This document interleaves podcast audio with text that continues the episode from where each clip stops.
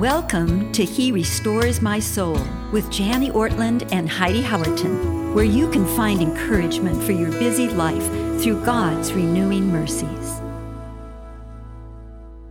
Hello, everyone. Thank you for listening. We're so grateful to have you be part of our audience. I'm Janie Ortlund here with my friend Heidi Howerton. Hello, everyone. It's good to be with you today. And we're not at the farmhouse today, are we, Heidi? No, I was thinking I wanted to tell everyone we're sitting up in Janie's study in her little tea room, and it's so sweet. She has her teacups all around, so we get to record at Janie's house today. Yeah, so it's a little different environment for us, but we're so glad to be back with you again in this series we're doing on the Ten Commandments.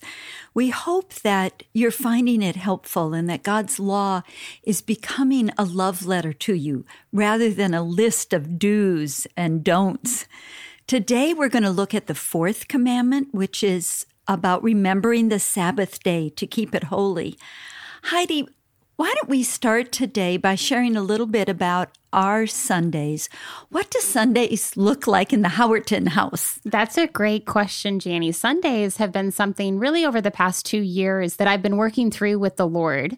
Um, what does it mean to create a rhythm of rest for our family? The Lord calls us to rest. How can I make Sundays restful for my children, for my husband, for myself, and as a sacrifice to Him? And so, on Sundays in the Howerton house now, they just changed up a little bit because our church went to two services and we think it's wonderful. So we get up and we eat an easy breakfast, we go to church right away. And then we come home and we'll often do an easy lunch, nothing big.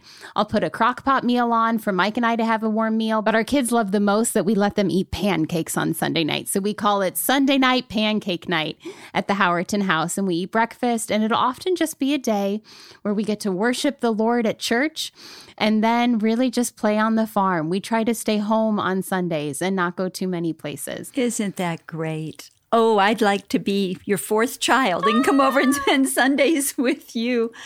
As I think about Sundays, I, go back into my childhood and I remember Sundays as being a very special day. My family did not come from believing families. The Lord called all of us to Himself over the course of 11 years.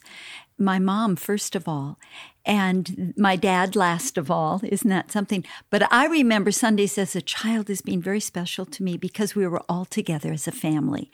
And in those days in the olden days way way way back in the 1950s people would have their big sunday dinner.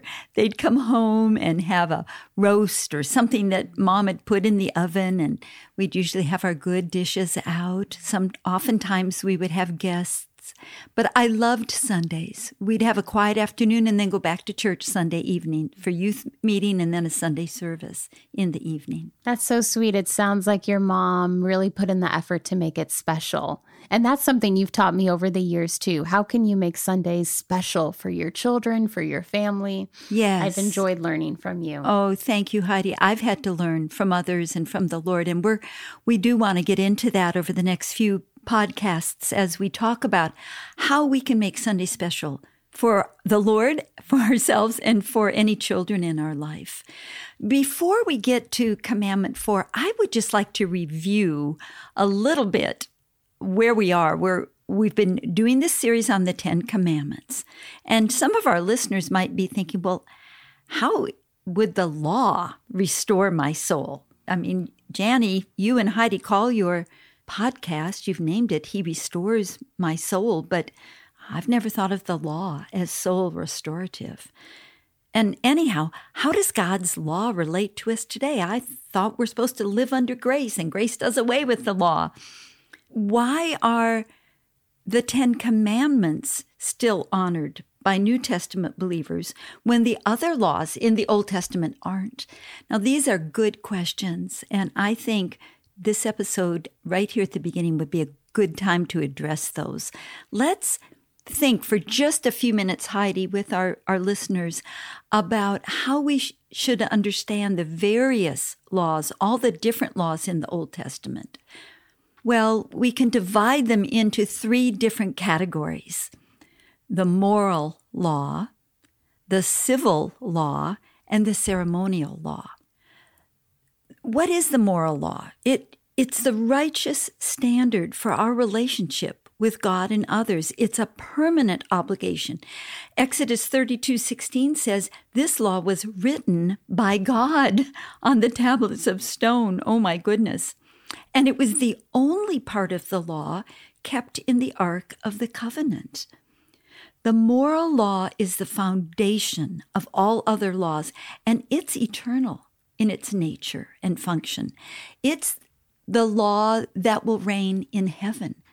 The moral law will make heaven heavenly. Mm. Then there's the civil or judicial law.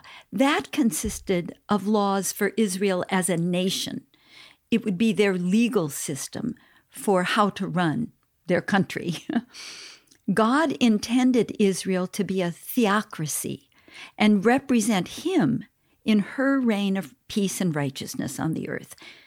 These civil or judicial laws dealt with war, land use, debt, any laws concerning Israel as a nation. And all of these laws pointed forward to the kingdom of Christ. They foreshadowed Christ as king. These were the civil laws. Now, we have a third kind of law in the Old Testament the ceremonial law. And these laws told the Israelites how to conduct worship in the sanctuary and during festivals. These laws gave instructions for the sacrificial system, if any of you are reading through your Old Testament, you come on to a lot of them about how the animals were to be sacrificed, who was to sacrifice them, how they were to cleanse themselves before and after, what kind of animals could be sacrificed. There were so many ceremonial laws. These laws pointed forward again to the cross and foreshadowed Christ as our prophet and priest. You see, both the civil and the ceremonial laws contained shadows of the real.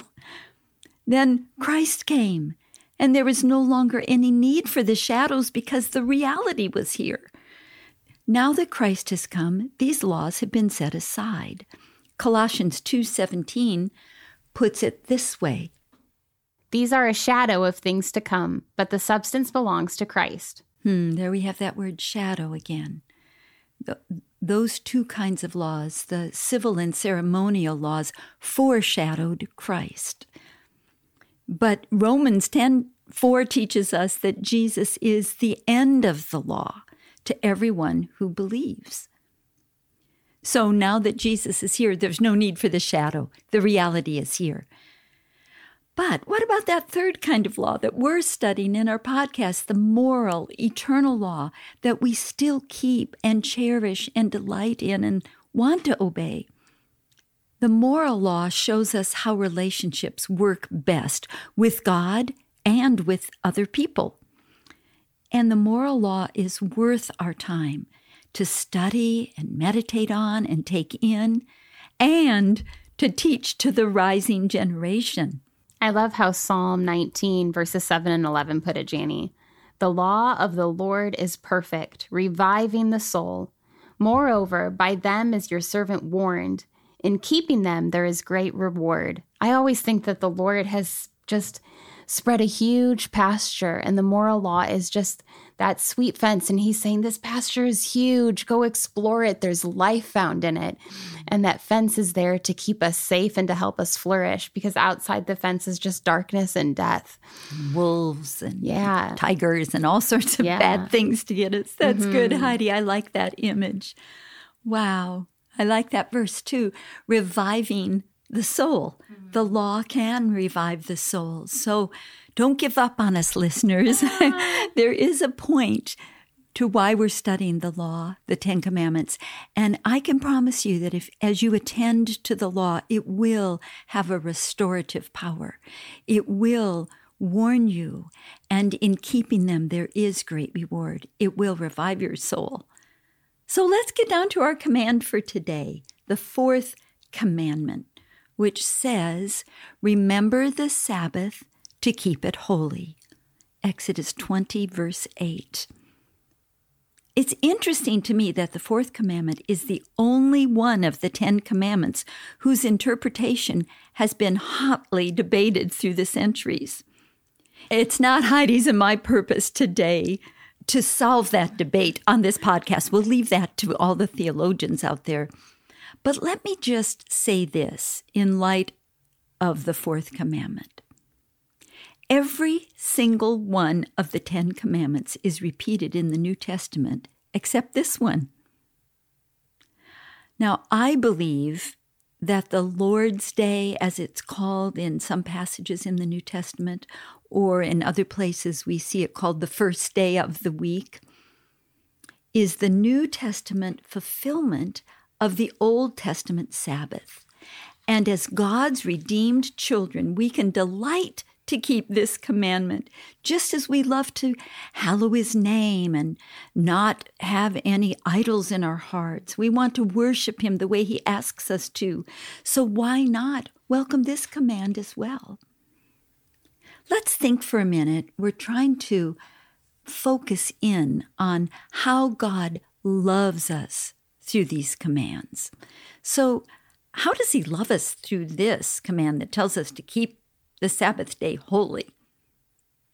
Well, imagine this with me. Imagine you're on a long trip. Heidi, do you ever drive your kids long distances? We love to go on road trips and adventures as a family. Yes. Oh. So here I'm in the car, Janie, with Mike and my three kids. Now tell us what happens next. This is what you see, Heidi. There's a road sign on the side of the road that says, Next rest stop. And underneath in capital letters, it says, Nowhere. that would make me want to cry. Isn't that true? You would. You My would soul cry. would feel weary. Yes, it would be so discouraging. And sometimes we feel like our pathway through life is like that mm-hmm. with that sign. Next rest stop, who knows when? I don't know when it'll be. I'm just on a treadmill and I've got to keep going. But God, He has put His own delightful road sign along our highway to heaven in this very commandment. He says, Next rest stop, Sunday. I love that. Think if someone told you there is a way to glorify and enjoy God a, way to step out of your over-committed, fast-paced life, a way to slow down enough to catch your breath, rest your body, refresh your soul, revive your relationships with family and friends, a way to think about the most worthy things in life, and also a way to share your blessings with those in need. And you could do all of those things by obeying the fourth commandment. You would say, Oh, no way, Janie, that's impossible. But it isn't, dear listener. That's what this commandment does for us. God loves us through this commandment in so many beautiful ways. He loves us by freeing us and refreshing us through this commandment. The fourth commandment refers back to creation. Exodus 20, verse 11, puts it this way For in six days the Lord made heaven and earth, the sea, and all that is in them, and rested the seventh day. In six days, God made it all, but on the seventh day, he rested. Now, God didn't have to rest, he's never depleted. But it was his delight to rest, and he blessed the pattern in Genesis 2, in the creation account, Genesis 2, verse 3, it says, God blessed the seventh day and made it holy. And in Exodus 31 17, we read, It is a sign forever between me and the people of Israel that in six days the Lord made heaven and earth, and on the seventh day he rested and was refreshed. Imagine God being refreshed on his day of rest. I love that. He not only rests, but he calls us to rest with him and to call others within our own spheres of influence to rest as well. The Sabbath is God's gift to us. Even before the Ten Commandments were given, the people of Israel knew that the Lord had given them the Sabbath. In Exodus chapter 16, remember the, the commandments aren't given until Exodus chapter 20. But before that, in Exodus chapter 16, the Lord talks to them about gathering enough manna on the sixth day so they can rest on the Sabbath, the seventh day. And Jesus tells us again in Mark chapter 2, 27, the Sabbath was made for man, not man for the Sabbath.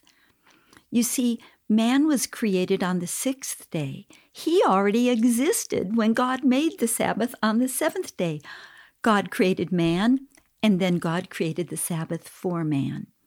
God loves us by creating a universal pattern where we lay down our overextended bodies and souls and minds and accept His offer of rest. Think of it. God's gift to me is one seventh of my time, freed from the cares and labors of my work to spend loving and enjoying Him and others, one day out of each week. That's 52 days a year. That's nearly seven and a half weeks, Heidi, of rest, of rest and refreshment. Think if you uh, took a job and your boss said, I insist that you take seven and a half weeks for resting and refreshment and I'll pay you for those seven and a half weeks. Mm, what a great way to put it, Janie. I just, it makes me feel so seen by the Lord that He sees us. He sees how our souls get weary. He sees how busy we work. He also sees how many idols we can have. And yes. we think, look at this and look at this and look at this. And Sundays, I always feel, I, Pastor Ray used to say this, where the Lord kind of resets our compass and shows us where true north is. Mm, that's good, Heidi. Thank you. Yeah. God wants to free us from thinking that our jobs provide for us. They don't. God is the one who provides for us. God loves us by providing seven days worth of needs being met with six days of work. He wants us to trust Him to make up the difference. I think we've developed a God neglecting, soul starving pace of life. We bear the weight of the world on our shoulders. Our compulsive self efforts show that we're afraid to rest. Really, in my own life, it's a form of pride, of self dependence. Think of all our overscheduled Sundays. We might still go to church, but somehow we manage to squeeze it in between our sporting events, our laundry, or writing bills. Then this fourth commandment comes along and shows me my self focused soul. It teaches me that an all consuming pace of life is not God's plan for me. It's not His will for me. God loves me by calling me to a weekly rhythm of six days of work, broken by a day of holy rest. He gives us one day each week that is set above the ordinary routine of everyday life.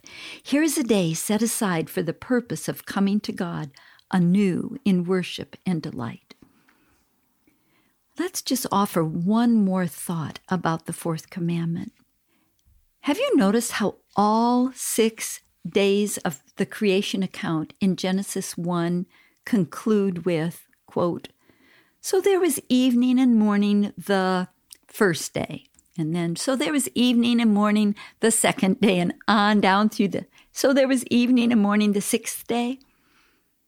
But when Moses narrates the seventh day, it's not brought to closure. The text does not say, and there was evening and morning the seventh day. Isn't that interesting? That sentence is left out. The day of rest and holy blessing stands open still. It points us to heaven. Our enjoyment and delight in the Lord's day or lack thereof, reveals how earthbound we are, because each Sunday is a little foretaste of heaven where we will enter a Sabbath rest that God has prepared for us. I love how Hebrews 4 puts it. There remains a Sabbath rest for the people of God. Let us therefore make every effort to enter into that rest. God loves us in this commandment by showing us that real life is not down here, but out there with Him in an eternity of true worship and soul rest and refreshment.